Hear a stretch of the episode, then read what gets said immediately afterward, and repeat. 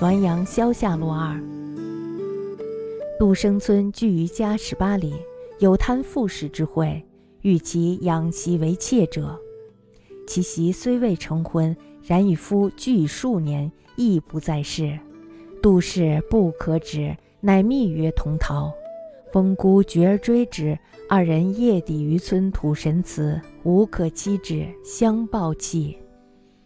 杜生村距我家十八里，村子里有贪图富家钱财的人，打算把他们家的童养媳卖给富人做妾。那个童养媳呢，虽然还没有成婚，但是呢，同她的未婚夫已经一起生活了几年，绝不想再嫁给别人。这个童养媳呢，她估计这件事是不能挽回的，于是呢就暗暗的约定自己的未婚夫一起出逃。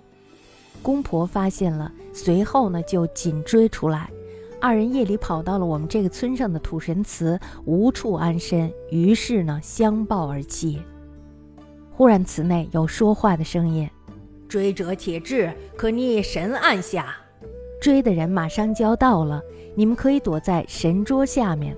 不一会儿呢，管香火的庙祝喝醉了酒，踉踉跄跄的回来了。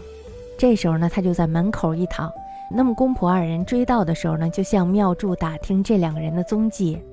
妙祝此时呢是含含糊糊的，像说梦话一样的答道：“是小男女二人也，年若干，衣履若何？向某路去也。”是两个小男女吗？年纪大约是多少？衣服鞋子又是什么样什么样的？他们向某路某路跑去了。公婆这时候就沿着他指的路追了下去，二人因此呢没有被发现，于是呢一路要饭到了童养媳的父母家。童养媳的父母呢告了官，这样呢童养媳最后才不至于被卖掉。当时呢土神祠里没有一个人。妙祝说：“吾初不知世事，亦不记作是语。”我呢，最初不知道是怎么回事儿，也不记得自己说过什么话了。大概呀，这都是土地神显灵了吧。